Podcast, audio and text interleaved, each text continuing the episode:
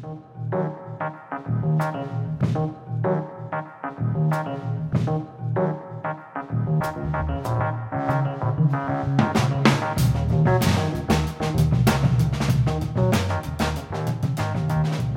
everybody, and welcome to Carpet City Cinema. I'm David Weaver, and um, just start right off the bat. I'm recording this on Sunday night, um, the 23rd, and literally within like the last hour, I guess, or a couple hours, uh, pretty cool physical media announcement just uh, came out that the 1986 long uh, desired uh, cult classic horror movie Trick or Treat is finally going to get a Blu ray release um, by Red Shirt Pictures in conjunction with Synapse.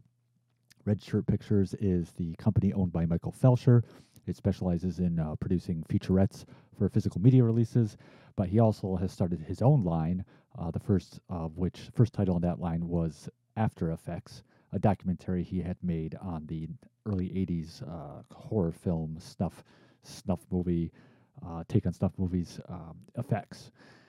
And this is going to be the next one coming out in conjunction with, like I said, Synapse, you know, the label that did Creature from Black Lake and so many other movies. Uh, Trick or Treat is one that has not had, I don't know if it ever had a DVD release. I i I can't recall off the top of my head, but it's long been wanted on Blu ray. Uh, there was like a release in Germany, I think, um, but it wasn't supposed to be all that hot. But this film, uh, which stars Marc Price, Skippy of Family Ties fame, uh, stars him as a uh, rock and roll fan who's um, concerned that his his beloved singer uh, that he idolizes, rock singer, is going to uh, come back from the grave and uh, wreak havoc. And uh, it was uh, directed by Charles Martin Smith. It was the first movie that Smith directed. He Smith at that point had already, of course, been a really well-known character actor. Um, played uh, Toad in American Graffiti. He had been in the Buddy Holly story. Um, and this would be the beginning of a second career behind the camera for him and he's continued to act, but really directing's kind of taken over in his career. Uh, a lot of family-oriented films. Uh, the first Air Bud movie, he did that. Uh, the two Dolphin Tale films. But yeah, this was his his directorial debut, and the cast also includes uh, rock legends Ozzy Osbourne and Gene Simmons. So this is one that has been long awaited for, and they just announced it uh, tonight. So pretty cool to see that finally happening. And of course, we have to make sure we bring this all around back to Gila Film. So, Charles Martin Smith, as you should know, you may not, was in The Curious Case of the Campus Corpse, the film debut of the one and only Jim Bolson, who also is star of The Last Frankenstein. Big shout out, by the way, also to Jay Leonard. His film Break Glass has just been accepted into its second film festival, the Jersey Shore Film Festival. Um, course, if you haven't been listening to this podcast before, Jay is the producer of The Last Frankenstein, the film I directed and wrote. So big shout out to him for uh, you know another another laurel on the poster uh, and to the cast and crew. And it's cool that this, uh, like the other film festival they got into, um, Cinefest down in uh, New York City, that they are both uh, relatively local, so to speak. Yeah, New York Cinefest is uh, down in the village, and yeah, Jersey Shore uh, isn't too far away either for him, uh, this film festival. So, congrats to them for that. Unfortunately, I had some sad news this week um, regarding a local filmmaking colleague, uh, Jack Abley. Um, Jack was a uh, a local businessman. He was in uh, into construction. That was his his trade, and very successful at that. But he always had a passion for acting, and to um, further that, he would produce and direct films uh, that he would often be the lead in. Back in 2012, I crossed paths with Jack when he was gearing up to shoot a horror comedy called Dating a Zombie uh, in Troy, in and around Troy, New York, which is like 45 minutes away from where I live. And um, this was kind of at the time, I, I, may have touched on this in the first episode, where I was getting back into film. I really hadn't been too heavily involved in some time. Life had just kind of gotten in the way of things, and I was really determined to, uh, you know, reintegrate myself into uh, the filmmaking community, into the filmmaking process. Um, to that end, I had lined up two gigs back to back. One was uh, my internship on The Place Beyond the Pines, the Bradley Cooper, uh, Ryan Gosling film and then the other was uh, uh, this gig on Jack's film. uh, where I was hired to be a production assistant, and then was uh, kind of given a, a boost up to work on the camera crew. And you know, interestingly, this film, the cinematographer on it was none other than Aaron Moorhead, who since then, of course, has gone into great success with his creative collaborator Justin Benson. They uh, directed the uh, you know uh, very well received uh, horror films uh, Resolution and The Endless. Uh, more recently, uh, Synchronic just came out that they directed a little while ago, and Something in the Dirt is their newest film. They've also been directing for Marvel episodes of Moon Knight. But yeah, Dating a Zombie. So I also appear in the movie Dating a Zombie. I have a small part um, as a uh, a zombie tied to a fire hydrant because the person who was supposed to play the role uh, was delayed, so I had to had to pinch in.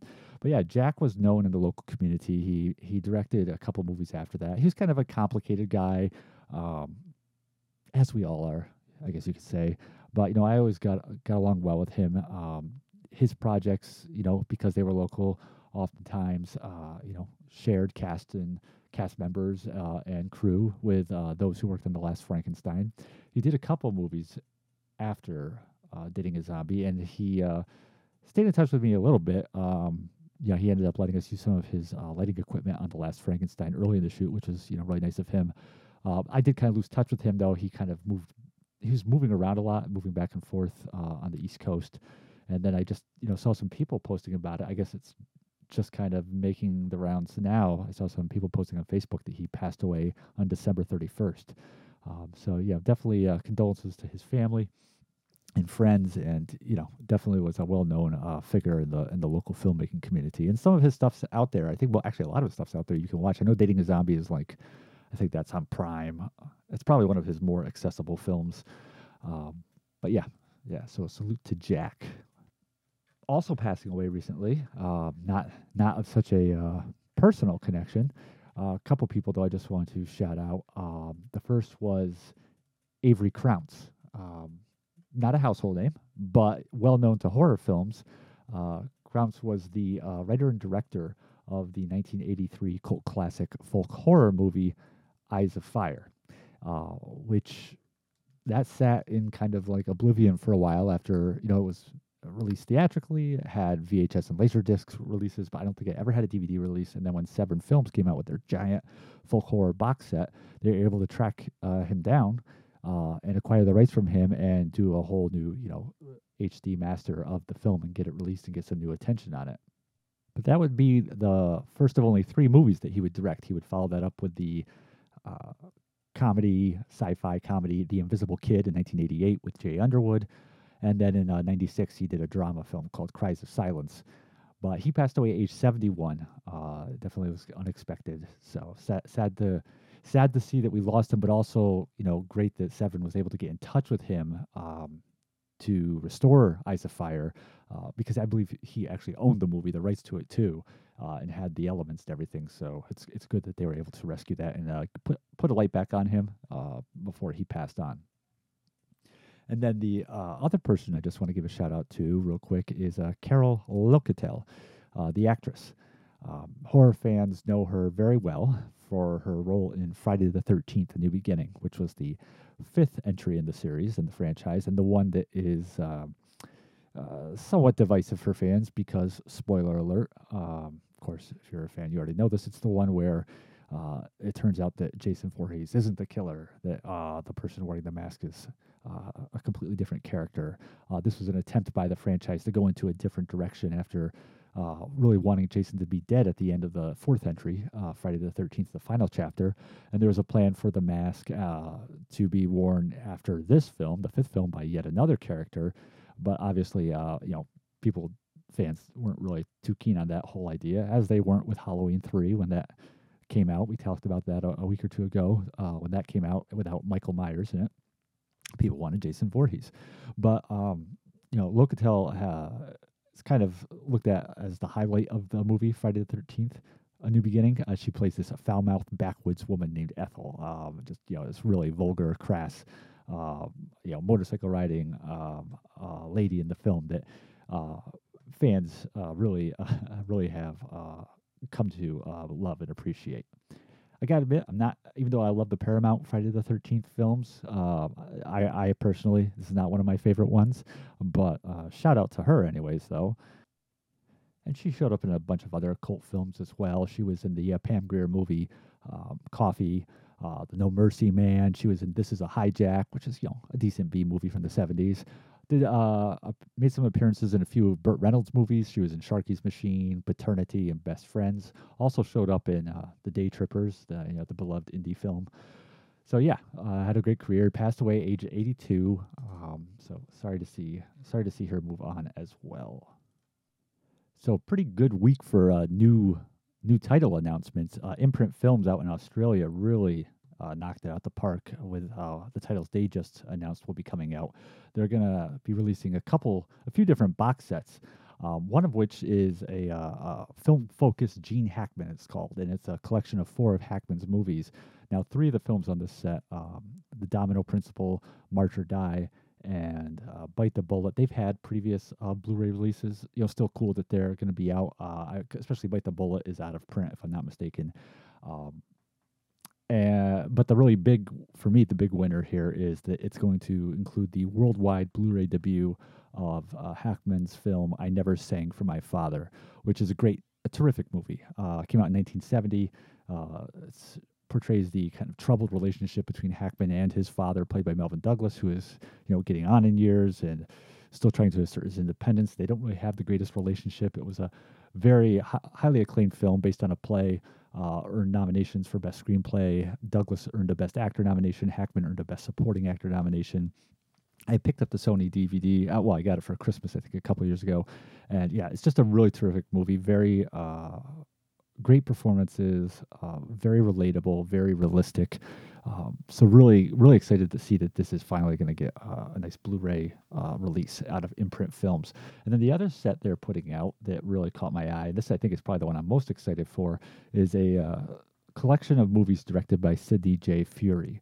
Now, um, in terms of Furie's uh, best known films, that would probably include movies like The Ipcress File, which is the uh, classic 60s Michael Caine spy movie. It was the beginning of a trilogy of films about uh, that came out in the 60s about a uh, private, I mean, about a secret agent named uh, Harry Palmer, who Caine played, and it was really the one that is considered the, the best of the three.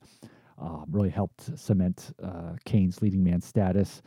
Um, Furie also directed Lady Sing the Blues, which is the acclaimed biopic of um, Billie Holiday that uh, Diana Ross starred in and earned a Best Actress Academy Award nomination for. And then in the 80s, Furie directed uh, the rather ill fated uh, Superman 4, The Quest for Peace. But still, you know, uh, definitely a pop culture title that people are aware of. And he also directed Iron Eagle, the Louis Gossett Jr. Um, aviation film. And he also directed uh, the second and fourth entries in the, that franchise as well. Now, this box set, uh, the titles in it include the 70s black exploitation film Hit with Billy Dee Williams, and actually all five movies in the set are from the 70s. Um, the uh, Vietnam War film The Boys in Company C, and the excellent dirt bike racing character study Little Fauss and Big Halsy, which stars Robert Redford as a dirt bike rider and Michael J. Pollard from Bonnie and Clyde as his mechanic. And a terrific film, by the way. I, I saw this a couple years ago for the first time. Um, it's very atypical role for Redford. It's very much in keeping with his performance in Downhill Racer, the skiing movie, where he's playing someone who's not really that likable. Um, it's got great songs by Johnny Cash in the film. Uh, now, those three titles have all had Blu ray releases before, somewhere or other. Then the other titles, though, the other two titles in this set have never been released on Blu ray before. These are worldwide debuts. The first is The Lawyer, which is the film that spun off the TV series Petrocelli. Um, this is a, uh, a legal a legal property where Barry Newman plays a lawyer in the American Southwest. Uh, I had watched this because my girlfriend and I we watched the Petrocelli show. Um, she watched most of it. Uh, she she wasn't a big fan, so she kind of bowed out near the end. Um, but prior to that, we we wanted to see the lawyer, and the only way to check it out really was to uh, get it on Prime but it was like a really old like VHS tape master that they had on Prime. Um, it was like you know uh, not in the right aspect ratio. It wasn't the best quality, but uh, watchable still. So it'll be cool to finally go back and revisit that uh, film and uh, you know a brand new transfer. And the other film uh, in the set that's making a, a, worldwide Blu-ray debut is the movie Sheila Levine is Dead and Living in New York. This is a comedy that stars uh, Jeannie Berlin as the title character, who is a, a, young Jewish girl looking for love in the Big Apple, and co-stars Roy Scheider. Um, heard good things about this film. Another one that I really wanted to check for out for a long time. I don't think this even had a DVD release. Uh, the Lawyer as well never had a DVD release. So really stoked that um, Imprint is finally going to make these titles available. I'll definitely want to pick those sets up. Now, over at Warner Archives, they also dropped a, a new batch of titles that they're going to be putting out soon. And the one that really stuck out to me among those is uh, from 1950, King Solomon's Mines. Uh, this is based on the H. Rider Haggard novel of the same name, uh, and it follows his uh, famed adventure character Allan Quatermain, uh, played by Stewart Granger, as he tries to help a Deborah Kerr find her missing husband deep in the uh, African jungles. Now, I have to admit, I'm, this isn't the kind of genre that necessarily appeals to me. Those kind of like trekking through the uh, jungle adventure films of the time. Uh, I don't think that a lot of them hold up that well. But this one, I did see this uh, years ago, maybe when I was in high school, and this one really is uh, pretty enjoyable, pretty entertaining. Also has Richard Carlson in the cast, uh, of course, known to uh, science fiction fans for Creature from the Black Lagoon and It Came from Outer Space. The movie of course, is one of several uh, takes on the uh, the original novel. But um, this one was actually nominated for Best Picture. It actually uh, was definitely met with some uh, some acclaim and won Oscars for cinematography and editing. So I'll have to make sure to pick this up perhaps during the next Warner Archive sales. And we cannot uh, talk about new releases without giving some love to Kino Lorber. Uh, this weekend, they just uh, dropped uh, that they're going to be putting out on Blu-ray the uh, classic 1943 Ernest Hemingway adaptation "For Whom the Bell Tolls," starring Gary Cooper and Ingrid Bergman. Um, now, this had a Blu-ray already from Universal Studios, which was generally considered one of the worst Blu-rays in existence, um, and they just did a, a uh, new 4K uh, scan of the film. So it'd be great to kind of like finally see this in a in a better light. Um, this is another one I haven't seen in, in some time. I was pretty young when I watched this. Uh, man, I don't know if I was even in high school yet. So this is uh, another title I'd be looking forward to revisiting and checking this out again. It also was a a film that uh, took home a bunch of Oscar nominations, including Best Picture and one for Best Supporting Actress. For um, I probably am totally mispronouncing her name, Katina Paxinou. But yeah, definitely looking forward to revisiting this uh, later on. I also gotten a bunch of titles from Indicator's latest sale. Uh, Indicator is a well, it started out as a British label, uh, Blu-ray label, uh, but they've also opened up a, a U.S. branch essentially, um, and they've also started uh, dipping into 4K titles as well. Um, they have a couple sales a year, uh, really good prices, so I snagged a bunch of stuff. I'm thinking of maybe trying, if I'm even adventurous enough, to do like a video of what I what I got from that haul and kind of go over that stuff. I think that might be interesting to try that out. I'll pop that up on YouTube and see if that gets any kind of response. So keep an eye out for that. But yeah, otherwise everything's going well here at Gila Films. Uh, we're closing in on 900 views on the um, YouTube up, upload of The Last Frankenstein, and I just got word via Film Hub, which, as I mentioned before, is the site that um, different entities can go to and license uh, the film for streaming.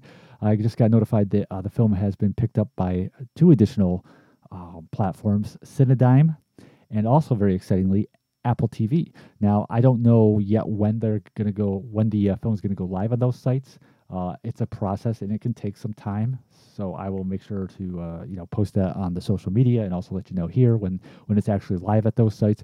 But obviously, you know Apple TV especially that'd be a, a great boost to uh, you know getting eyes on us, getting eyes on the project, and of course going into the sequel and as well as the Blu-ray release that will be coming up.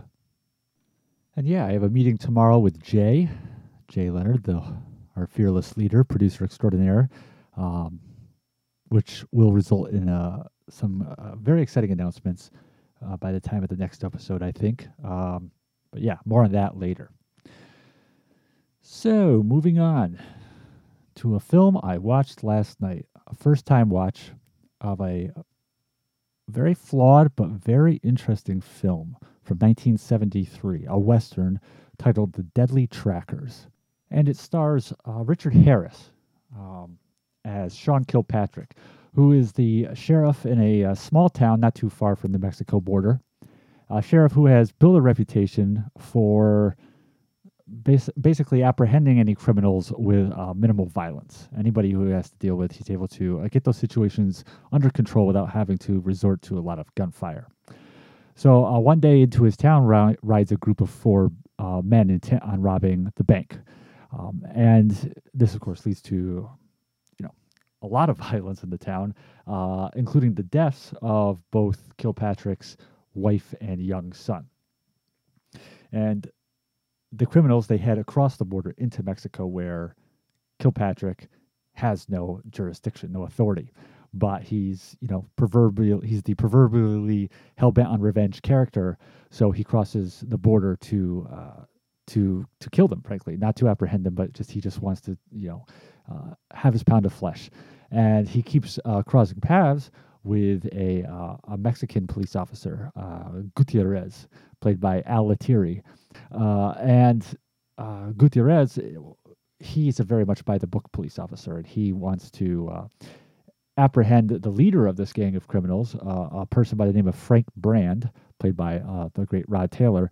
He wants to apprehend him because he's wanted for another charge, a different matter in Mexico that uh, Gutierrez has a, a witness for, and he wants to, you know, go by things the right way, arrest him, bring him to the where the witness is, and uh, have him go to trial. Whereas, of course, Kilpatrick, played by Richard Harris, he just wants to kill these guys.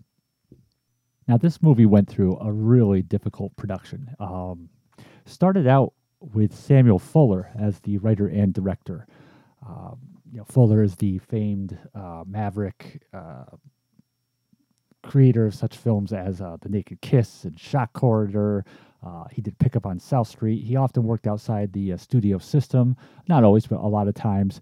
Um, he had a very independent streak, and he wasn't afraid to, uh, you know, deal with controversial matters. And so he had written the story for the film, uh, which was shooting under. There are reports of different titles. It was shooting under either Riata or uh, Kill Brand, which I really like that title because it kind of has like a double play uh, double meaning, both in terms of the uh, the villain's name, last name, and then you know, kill brand. Um, so the film started uh, shooting in 1972, uh, and Richard Harris was always uh, in in the uh, attached in the lead role. interestingly. Jim Morrison, I guess, had approached Harris. Fuller talked about that in his autobiography, um, but you know, Full, Fuller had rejected him for that role and uh, he had actually Fuller had actually considered uh, Mick Jagger to play to play the part of uh, Brand in the in the film, but um, the person who actually ended up getting it was Bo Hopkins, uh, the uh, character actor known for his many films with Sam Peckinpah. Uh, you know, he was in The Wild Bunch and The Getaway. He was also in American Graffiti, and in this incarnation of the film, there was apparently a sizable female part. Now, in the movie, the final product, the, the the two main female characters are Richard Harris's wife, uh, Kilpatrick's wife, who you see very little of before she's killed at near the film's beginning, and then um, later in the film, uh, the the great, uh, wonderful Mexican actress Isela Vega uh, plays the part of Maria, a prostitute. But that's not till like in the last uh, act of the film. So in the in the film's original incarnation, like I said, I think that there was a female part that was larger. I don't know if that was supposed to be the wife part. Uh, I couldn't find out any details about that, or this uh, this prostitute part, or maybe a totally different character. Um, it was initially announced that Nina Van Pallandt was going to play that role, be the female lead. She was in uh, Robert Altman's The Long Goodbye. And then uh, Fuller, he wanted to cast in uh, the part uh, Juliette Berto, the French actress who had been in uh, Godard's uh, film Weekend. But the problem came up was that uh, a producer on the film, Barry Kulick, he instead wanted to put a different French actress in the part, uh, Juliet Mills. Not the Juliet Mills who uh, was in Billy Wilder's Avanti. She's a, the British actress, Hayley Mills' older sister. This is a different actress. So uh, they began filming. Um, also in the part of the uh, Mexican lawman was uh, Alfonso Arau, um, who, as an actor, was known from The Wild Bunch, uh, and later, of course, in the 80s, was in Three Amigos before also becoming a director in his own right. He directed A Walk in the Clouds. Uh, but yeah, they started shooting, and uh, they got about a million dollars into the film, and Warner Brothers shut it down. Um, you know, they put out the word it was due to production difficulties. There were rumors that they were um, the execs were really unhappy with the uh, the performance of the female lead. Uh, you know, uh, Fuller, uh, not Fuller, I'm sorry, uh, a Los Angeles Times writer thought that maybe it had something to do with a scene that um, was put in the pro- uh, put in the film uh, with the character of Kilpatrick having hallucinations after doing peyote. Um, so there were some different different stories going out there as to why exactly the film was shut down. Obviously, Warner Brothers was not happy with whatever was going on in the production, though. Um, and I heard too that, uh, yeah, I read also that Harris and Fuller uh, had kind of a bit of a combative relationship.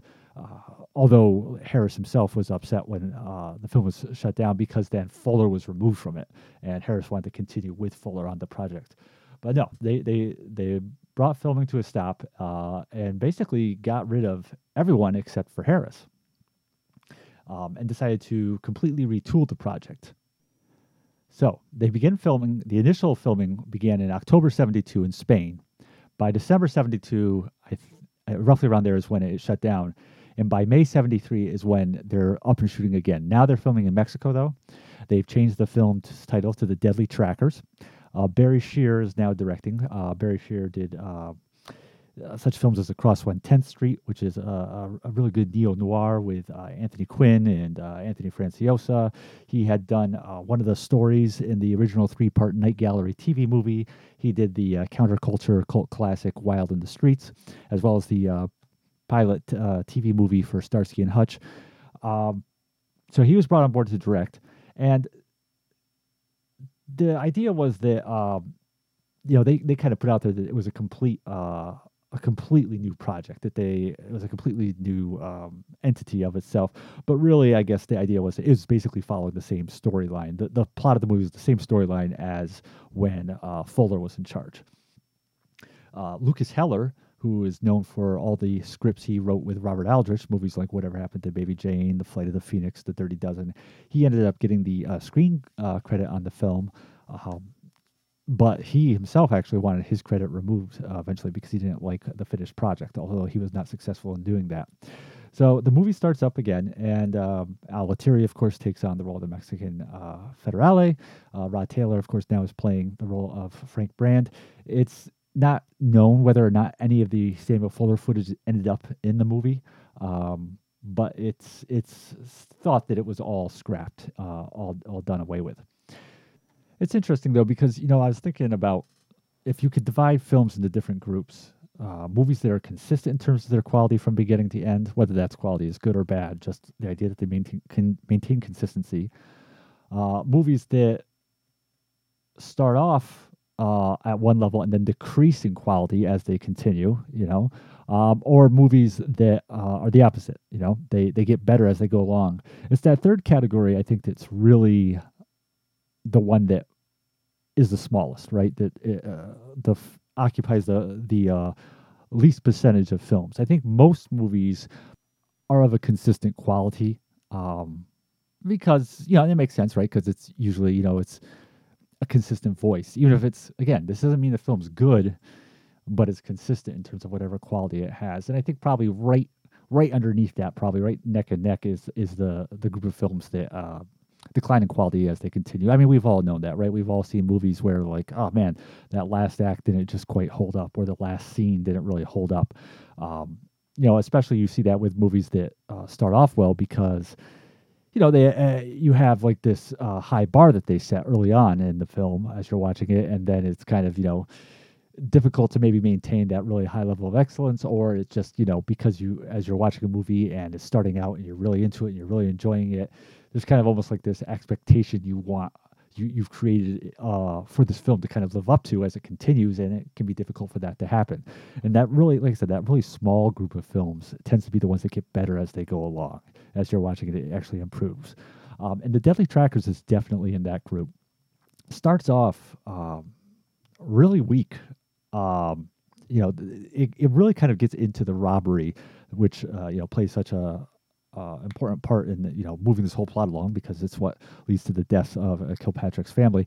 It starts right off with the robbery, but I think that that was a mistake. You know, I don't know if they just wanted to kind of get right into the action, but the problem is that we don't get really any time to spend with um, really with Kilpatrick to understand, you know, um, his way of thinking about how um, this led him to be a sheriff who doesn't like to resort to violence. Uh, they kind of try to like telegraph it to you through some voiceovers about you know him talking to his son uh, about uh, guns and uh, you know the danger that they pose. Um, but it's really actually not till like very late in the movie, like the third act, where he has a real conversation with uh, Gutierrez, the Mexican police officer, uh, about how he became a uh, a law officer because his father was uh, wrongly wrongly gunned down while being uh, questioned, and about how he felt the need to uh, become a police officer because he he says something along the lines of you know if there are going to be good laws out there if those if good laws are going to exist they need to be enforced by people with a sense of justice you know rather than just people who just uh, feel that they can go by the letter of the law and do whatever they want as long as they're keeping with that and it really doesn't matter what the consequences are you don't get that dive into his character until like I said, like the last act of the movie. And that's something you really need early on to really understand him. You can't just get that through like shorthand of just a little bit of voiceover, the classic, you know, father son moment about oh gun's a tool and be careful with it, that kind of thing.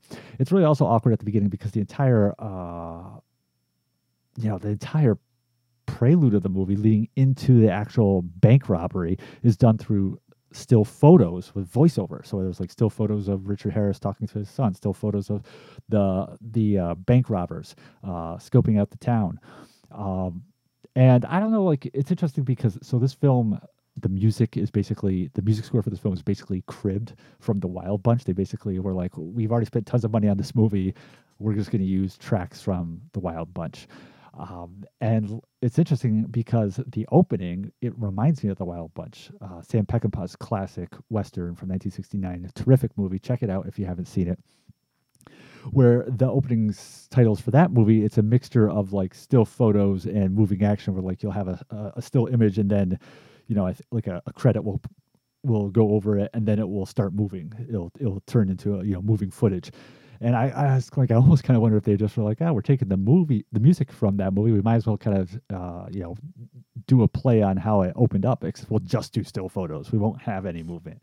So it's just this series of still photos with voiceover. I, you know, watching it and knowing about the film's production history, I was kind of like, did, did they like shoot these scenes and intend to actually show them and then like because of all the problems with the film's production history and actors who were recast and stuff like that all they could do was just use snippets of it. I wonder. Like I don't know. It's really, you know, I don't know if it was an artistic choice or just something had to do with the footage, but it's just really it's odd and it's unsuccessful. And like I said, we really need more time with Richard Harris's character to really kind of get into his mindset and to really um, let his belief system sink in because this is a revenge film.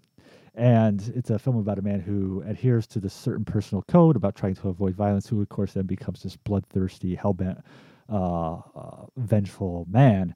And, you know, you think about Death Wish, you know, before Charles Bronson goes on, you know, his his vigilanteism spree, you know, we spend time with him on vacation with his wife. We spend time even after the attack on his wife and daughter, um, you know, going to the police and t- seeing what are the chances of apprehending these criminals, visiting his daughter and seeing that she's not improving. Um, you know, it doesn't just start with the rape murder scene and then cut right from there to um, you know Paul Kersey blowing away people. That's kind of the approach of the sequels. Um, but you know, you know, or even you know, think of other revenge movies of this era, which is a great, great decade for revenge films. I mean, think about something like Deliverance, which obviously isn't you know, I'm not trying to oversimplify it by calling it a revenge film. That's a film that, of many things, but there's also that aspect of it where it is kind of a revenge film, and you're spending a lot of time with that group of four men on their camping trip before uh, they cross paths with uh, the hillbillies from hell.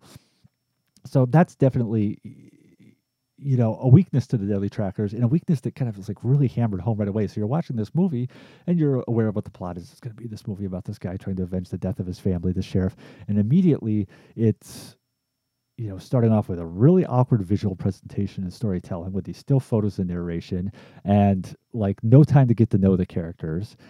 And also, you know, just an extra nail in the coffin is that in like the first third of this movie, there's a lot of ADR.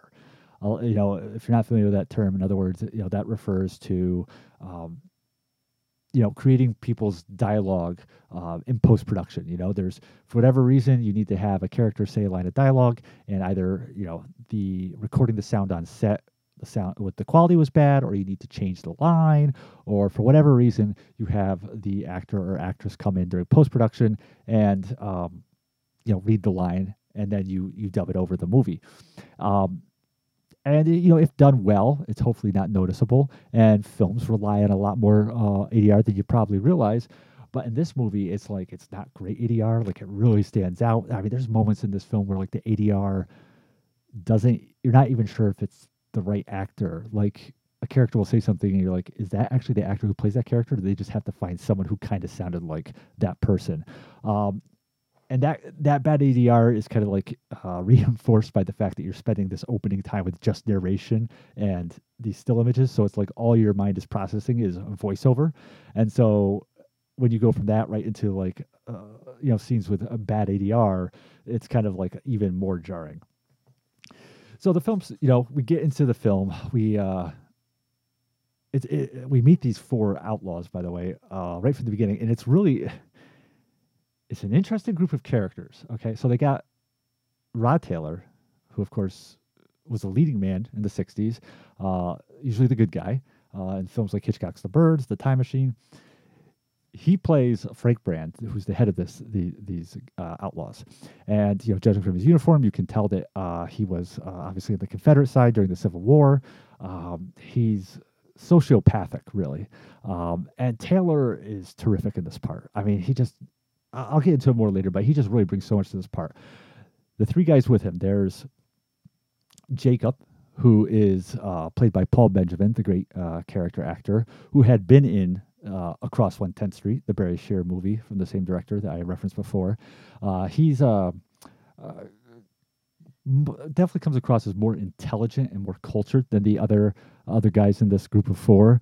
Um, but there's a tension between him and Brand because uh, he's black, and uh, Brand has no problem, uh, you know, sticking it to him with some uh, derogatory racial language.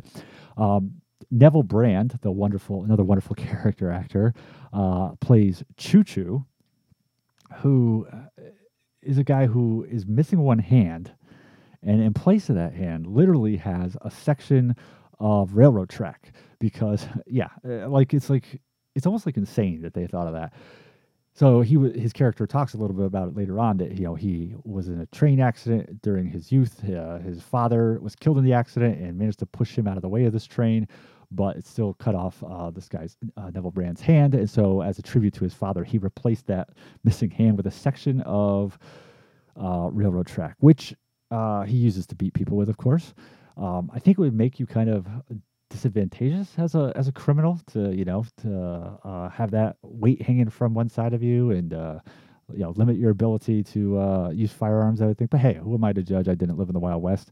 And then the fourth member of this uh, gang of outlaws is Schoolboy, played by the wonderful William Smith. You know who we all know from you know, Conan the Barbarian playing Schwarzenegger's father. Uh, he was in Red Dawn as like the evil uh, Russian general. He was in um, Any Which Way You Can with Clint Eastwood.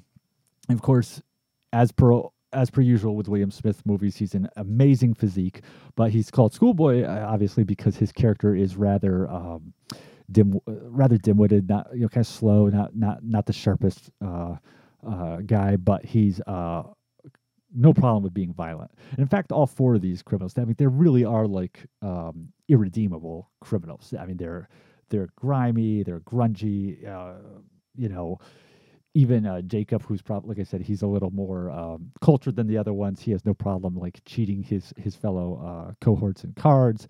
Um, you know, they're they're without uh, remorse in any of their criminal activities. Uh, shout out though to Neville Brand, whose character, despite you know, Neville Brand, of course, is, uh, you know, when you think of haggard, shaggy, grimy character actors of the 70s, Neville Brand is right there in the dictionary. Um, of course, Eaten Alive, the classic Tobe Hooper horror movie, he like is like the definitive Neville Brand character. Um, and of course, his career goes way back to the 50s and 60s with classics like Birdman of Alcatraz and DOA. But uh, shout out to him for having the cleanest teeth in this movie. It's rather bizarre. I guess the makeup artist uh, didn't catch that. That like these guys are like you know slimy, grimy uh, criminals living in the backwoods, but you know Neville Brand has like the whitest, cleanest. I just uh, got out of the dentist chair uh, teeth ever. Just kind of stood out to me a little th- something that stood out. So the first third of the movie is it's kind of you know unremarkable, disappointing. I don't know what you want to call it. It, it doesn't speak well for the film. Uh, you know the problems I've already mentioned. Uh, also, you know Richard Harris's character Kilpatrick, his whole approach um, to basically uh, avoiding violence just seems really kind of unbelievable and ridiculous. You know these he first gets concerned at the opening of the film because he sees these guys ride into town, these four outlaws, and he doesn't recognize their faces. And of course, they look like you know Murder Incorporated. Um, and so he starts, uh, you know, getting his deputy and saying, I think, you know, obviously uh, trying to prep him that something is about to go wrong. And then, of course, they hear a gunshot go off because, uh, you know, Rod Taylor kills this guy at the bank. And his his plan of action, which apparently he's had for some time, because the entire townspeople know what to do in a moment like this, is that like all the townspeople, the townsmen run to a central location where they have stockpiled weapons and ammunition, and they go up to all the rooftops um, under orders not to fire, and they block off all the entrances and exits to the town with like stagecoaches and um, you know lighting fires from gasoline or kerosene or whatever that they have stored just for this moment, in an attempt to kind of just like funnel these outlaws to um, a point where all these, uh, where a group of townspeople are waiting for them, led by Harris, um, and they can hopefully get them to su- to surrender without a fight. And it's it's just kind of like really kind of takes you, you know, you takes you out of it because you're supposed to look at Harris, um, you know, as this character who you you hold in high regard as a really effective law enforcement officer, and you know the idea that. Um, you know, you he, you would be living in the Wild West and you see these unsavory people come into your town and you know they're committing violence because you hear them shooting guns and you're just hoping that like you'll be able to corral them into a point where they just throw down their weapons without ever having to to fire a shot in return without ever have hoping to kill them is just really hard to take seriously. I mean, the fact that you know they hear a gunshot go off at the bank and, and Richard Harris is basically like, "All right, let's get the men to the ammo and guns." I don't know, maybe uh, you should run to the bank and find out what's going on. I mean, you know, you don't know if there's someone, how many people have been killed. You don't know if someone's been wounded. It's just kind of like, oh man, there's something bad going on at the bank. So let's get all the guys armed up on the roofs at the edges of town and we'll actually like confront the problem head on later. It's like, you know, it completely takes you away from kind of, uh, you know, buying into the idea of Kilpatrick as this really, um, as this character who is someone to reckon with. You know, uh, I, I think that if you saw guys, armed criminals, riding through your streets in the Wild West, and you knew that uh, gunfire had gone off and there's a good indication um, that you know someone had been injured or killed. I don't know. I just feel like you know give them a warning yell at them be like hey you should put your guns down uh, surrender and if they don't just shoot them you know don't don't don't don't go overboard with the whole um, uh, uh, non-confrontational non-violent approach. It's it, it's a bit much uh, at the beginning. And again like it's interesting because all these problems are like i said corralled into like the first act of the film but then as the movie progresses and you know you get to this point where Harris is really becoming more of uh, a venge vengeance minded person. You know, he crosses over the Mexican border. Um, you know, his deputy tries to stop him, tells him, "Don't do it." You know, this is for the Mexican authorities. You don't have any uh, jurisdiction here. And he's basically like, you know, just go back to the town and take care of my my family's bodies, their remains. Um, that's where the film starts to improve. You know, it's where it's almost like they it's almost like they filmed the last two acts of the movie and then we're like oh, oh crap we're running out of time. We got to quick do the first act. Because the the the second and third act are, are they're much more fleshed out. The cinematography the compositions the filming of stuff is done better. Um, that's where you also spend more time with Rod Taylor's character of Brand to get to know him better, which is really important because obviously, uh, you know, he is the one who is directly responsible for killing Harris's wife. He's the leader of the outlaws. He's responsible for the death of Richard Harris's son.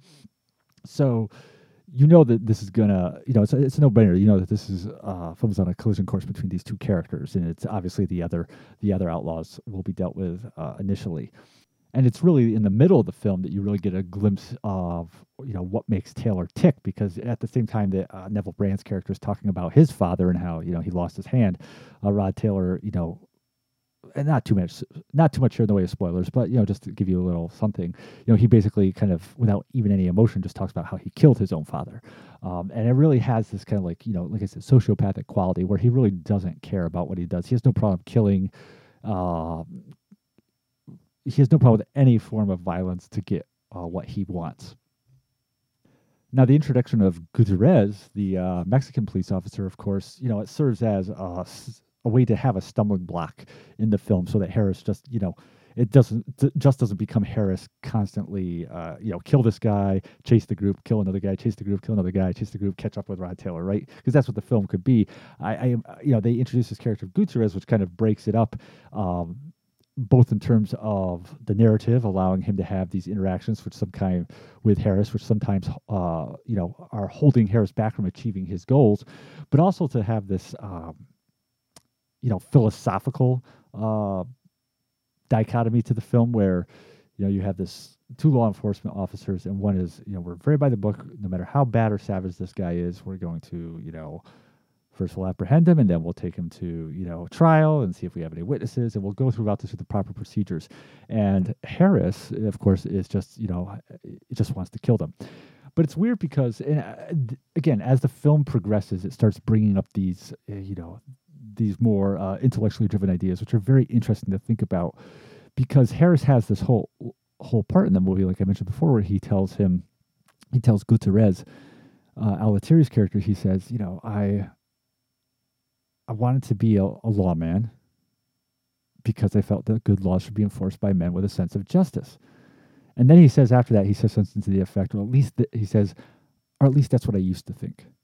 You know, he's kind of indicating that, uh, you know, he's kind of turned his back on the philosophy that led him to become a law enforcement officer. And the implication, of course, there is that Gutierrez represents that type of law officer that Richard Harris thinks he used to be. Someone who, uh, you know, sticks stands true to the law, who is, um, you know, a servant unto it, um, who is intent on justice. But really, when you look at the events, um, that's not really true.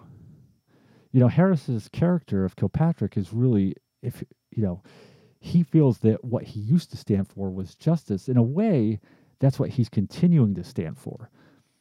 And it's really Gutierrez, Al Lettieri's character, who's so by the book that who has really lost sight of that. Because we're in a situation in this film where, of course, these guys, this is like the wide open spaces of Mexico that they're traveling into. And, you know, it's been made very clear that Rod Taylor and his group are responsible for horrible violence in um, Texas or America, where I forget what state it's in. I think it's Texas and are likely uh, responsible for this you know, really horrible violence in Mexico. But if you follow this code of we got to go by the law, chances are, um, y- you know, that they're going to get away with their with the mayhem that they create because the only thing that really can as the as the narrative uh, presents itself, the only thing that can really hold them accountable is this Mexican officer arresting them taking them back for trial, where he has this one witness who can uh, supposedly ID, you know, Frank Brand, Rod Taylor's character, and you know, in in the wild west, the wilds of you know northern Mexico, where law enforcement is few and far between, and like post Civil War era, you know, the chances of making that all happen, the chance of actually apprehending this criminal who's you know armed and moroseless and with other armed people, the chances of Gutierrez you know, a lone officer actually being able to hold hold this person accountable of actually being able to subdue him into some sta- type of captivity and get him back to uh, a place where he can be held accountable is really, you know, it just seems like asking for a lot. Whereas Harris's vision is like, I know these guys are guilty of the worst possible criminal acts. That if they, in a perfect society, they would be, uh, if they were to be put on, uh, on trial, they absolutely would be found guilty and executed. Um, so rather than risk them getting away with their uh, uh, lifestyle, um, because uh, we're gonna make some, you know, ridiculous attempts to take them alive. Let's just kill them. Let's just track them down and kill them. And in a sense, that you know, that really is kind of, uh, you know, and don't take this the wrong way. I'm not out here, you know, preaching vigilante just uh, vigilantism and stuff. But I'm just saying from the really from the broader perspective of things, especially as this film story takes place in a time and a place where there really wasn't much in the way of law enforcement. Harris's viewpoint, even though he thinks his viewpoint that they should just be tracked down and killed, even though he thinks that that's a rejection of the ideals that he had become a law officer under, it really is actually an embracement. It's an embracing of those ideals, just on a, a level that he perhaps had not considered. And it's really, like I said, Gutierrez, Al Lettieri's character, his his willingness to let these guys continue on with their crimes if it if they cannot be um, apprehended according to uh, the legal the legal system, that's really uh, a sense of injustice. And I think, uh, you know, as the film progresses, uh, you know, as we delve, we spend more time finding out about Rod Taylor's character. We find more time with Richard Harris's character. We get into these kind of ideological discussions. Um, the film gets better. It really does get better. Um, the filming of it gets better too, with like the actual visualization of it. Um, as they get into Mexico, they start, um, you know, these, you know, encountering these really great locations. There's a, a scene between uh, Neville Brand's character Choo Choo and Richard Harris in this. I don't know what it was originally. It's this giant, you know, like stone, abandoned stone structure. Um, there's also an incredible uh, scene at a convent later on in the film, a shootout at a convent uh, in Mexico. Um, a couple really striking locations there. And also, as the film progresses, progresses and is giving us more meat for these characters as we're spending more time in the minds of uh, Richard Harris, of Rod Taylor, uh, you know, because the actors have more meat to work with, then you know they're able to uh, put forth more, right, with the performance. Like, you know, Rod Taylor is basically just kind of like um, you know two dimensional uh, evil guy through a lot of the beginning of the film because that's all his character. That's all we see of his character. He just you know shoots a guy in cold blood. You know shoots Richard Harris's wife.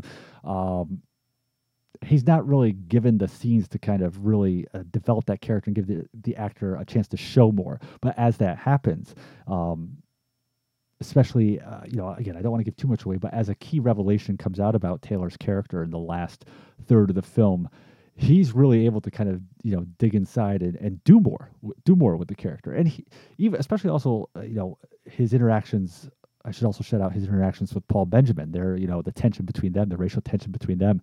Uh, you know taylor's really good in those parts. And you know that's it's unfortunate that the film didn't structure this kind of um, you know the psychological aspects of the film so that we saw more of that early on right? You know getting into harris like i said getting into harris and his whole um, you know vision of law enforcement and really kind of taking the time at the beginning of the film to really um, show him with his family because that's also something that gets shortchanged, right? Like, you know, if the whole motivation of revenge for this movie is, you know, avenging the deaths of his family, you want to have a time to kind of, um, you know, build that bond on screen between him and his son and him and his wife. And because their their interactions together are pretty much limited to those voiceover uh, over still photos at the beginning of the movie, um, you really don't get anything more than just like some shorthanded idea of what the relationship is. Like, okay, yeah, he's the he loves his son and his wife, and you know they're all American Wild West family, and uh, yeah, we get it. It's very, um, like I said, it's it's telegraphed, it's shorthand. Again, going back to Death Wish, it does Death Wish does more just in the scene of Charles Bronson at the beach with his wife at the beginning of the movie and clowning around with her and taking pictures of her and it's not really even spending that much more screen time, you know, in terms of showing Charles Bronson interacting his with his wife than say Richard Harris interacting with his family and the Deadly Trackers, but it's just um, so much better crafted because they realize, you know, we're we're you know no one's coming to see Death Wish because they want to spend an entire hour with Charles Bronson and Hope Lange before uh, shit hits the fan but we have to take the time we have to really utilize it to really uh, sell this relationship so that when it's taken away it really has impact. Whereas with the deadly trackers it's like oh we just we just need to do the bare minimum the basics. Show he has a wife and a son and they're good people and he loves them and then kill them um, so you know it's unfortunate that like i said that a lot of this a lot more development wasn't done at the beginning of the narrative because that would have made it even so much more impactful as the film continues um, and so it's weird to have like you know an entire third of your movie, the the first third of your movie, be this weakest part, and be the part that could, you know, think about the first third of a film really just being bad, just not being good. Um, think how that threatens to derail um, everything that comes after. I mean, I watch a movie from beginning to end, no matter how good or bad it is. But I mean, obviously, there are a lot of people who will just, you know, they'll tune out of a movie. They'll I've known people who walk out of a theater if they're not digging the film, or they'll turn off the TV, or they'll switch channels. And so this is your entire first third of the movie is by far the weakest point. Um, not ideal, but as a viewer like me, of course, it's very uh, rewarding to see to see the film unfold and to to have it start to draw you in and be like, oh wow, that's this is really interesting, um, and it's cool to see this. Uh, portrayal of you know Taylor, Rod Taylor, and who he is, and Richard Harris and who he is, and similarities they might have. Um, and it, you know, obviously, I've talked about before about how much I love the '70s. It's such a great decade, and this film really does uh, draw from some of the strengths of that decade as it continues. It really is. Uh, I don't know. Like I, I don't know how people would react to a movie like this these days because I don't really watch these movies with other people. You know, I don't sit down and watch a movie like this with some twenty year old. It'd be interesting to uh, just to see what they think of the content because it's a movie that's, I guess, I'm assuming people would think it's pretty brutal. Like there's a, you know multiple scenes of adults using kids as uh, you know basically uh, body shields. You know, uh, people getting shot in the face, and you know it's just a really uh, a film that's whether it's effective or not at any given moment, it's not afraid to be brutal or savage. Yet, because of the time period in which it was made, it wasn't trying to be brutal or savage, right? Like I this is I don't think that in the 70s they thought like, oh, this is we're gonna really shock them. We're really gonna you know uh, uh, really make them uh, you know freeze in their seats. I think this was just how they did things in the 70s. This was just the way they did things. Like, yeah, uh, they they they didn't shy away from uh, things that we we might today kind of uh, not want to have the focus on. And I think that's great about the 70s because it just makes it, you know, it just sells the realism of it so much more. Now, the ending of the movie, I I can't really talk about that without obviously giving stuff away. So I'll just say this. I get what they were going for. I don't think they pulled it off the best way. I think there was a better way to do it. And I'll just leave it at that. Um, yeah, this would be. A, I mean, this would be a film, uh, and this will probably sound incredibly arrogant on my part, but I'll say it anyways. I'd love to remake this film. Um, I don't think Warner Brothers is going to call me up anytime soon, and frankly, I don't think Warner Brothers is going to call up anybody anytime soon to remake The Deadly Trackers from 1973. Probably not very high up on their intellectual property uh, rights list. But this is definitely a movie where there's a lot, so much promise, yet enough flaws about it that it's worth taking a second a second stab at this at this property. Um, yeah, I'd love to see. I would be. I would love to see this in the hands of someone. Imagine th- this film in the hands of someone like Sam Peckinpah, um, or even like Robert Aldrich you know these directors who are known for their you know unflinching uh, approaches to uh, filmmaking and who dealt with these kind of characters and these kind of settings and these kind of time periods. Um, yeah, I mean, it would be great. It would be great to have seen what, what, uh, what either one of them could have done with it. But yeah, so the Deadly Trackers, um, very, very flawed. There's no way of getting around it. Like serious flaws in this film. serious wounds were inflicted on this on this film. But there is so much in it that w- makes it worth watching. And like I said, uh, one of the one of the minority uh, in terms of being a film that actually gets better as it goes along. Um, if you watch it, stick with it. Stick with it to the end, um, for sure. This is uh, been put out on Blu-ray by Warner Brothers um, through the Warner Archive line. I just picked it up um, not too long ago during one of the Warner Archive sales. Um, so I don't think it's I don't know if it's streaming anywhere. It might be on Prime. You probably have to pay for it on Prime or YouTube. Uh, the way that's the way it is usually with Warner Brothers titles. But yeah, I mean you can usually you know wait for a sale or just pick it up for fifteen bucks. I'd really love to see. Um, I mean, hear what anybody who listens to this has to say about it. What your thoughts are on it. Uh, and, and, again, just uh, the production history of it is fascinating. All the stuff that it went through. If you get a chance, the American Film Institute, their website, they have a section of their website called the AFI catalog where you can type in films and um, they basically have uh, congregated whatever information they can find about these films from different sources like the LA Times and Variety and Hollywood Reporter, I think. Um, so I uh, I looked up uh, the Deadly Trackers and it had all this information on it about the the troubled production and you know pulling from different uh, sources, contempor- contemporaneous sources at the time. Really interesting. And then of course that led me down a rabbit hole to to look up other movies too. But um, if if you watch the film, you know, check out that listing on AFI catalog because it's really interesting to read about that uh, the production. Um, I guess it was referenced to in like you know books on Richard Harrison, Samuel Fuller. I would love to kind of uh, dive into those just to just to get kind of a uh, you know fly in the wall look at uh, what happened with this film and it'd be cool to find out what really did cause them to shut it down. I don't know if it would have, uh, you know, it's interesting. Would it have been better? Uh, I mean, just because Fuller was removed and the film was shut down doesn't necessarily guarantee that that version would have been any better. Um, and again, like I said, I don't know how different that incarnation was going to be. It definitely seemed like there was. It seemed like maybe the a female role in that in that original version was going to be larger. Um, but yeah, it, it, definitely doesn't mean it was going to be better. But still, it would have been interesting, of course, you know, in a perfect world to see what Fuller had intended. It was a rough time for Fuller. Uh, you know, he had directed the Burt Reynolds movie Shark in 1969, which he wanted his name taken off of. Had, uh, you know, when it was released, it was completely, you know, in in his opinion, had been butchered by the producers. Uh, it wasn't the version he had made, essentially, and so he wanted his name taken off it. Uh, he did a a film for German television in 72 called Dead Pigeon on Beethoven Street, but it wasn't until 1980 uh, with his World War II film, The Big Red One. He went, you know, this eight year stretch before he directed another feature length project. You know, this fell apart, obviously, The Deadly Trackers. He was involved with The Clansman, which is a great unheralded film, uh, came out in 74 with Lee Marvin and Richard Burton. Which uh, Fuller was brought onto as a writer. He may have been brought in as a director too, but that film also had a really difficult production.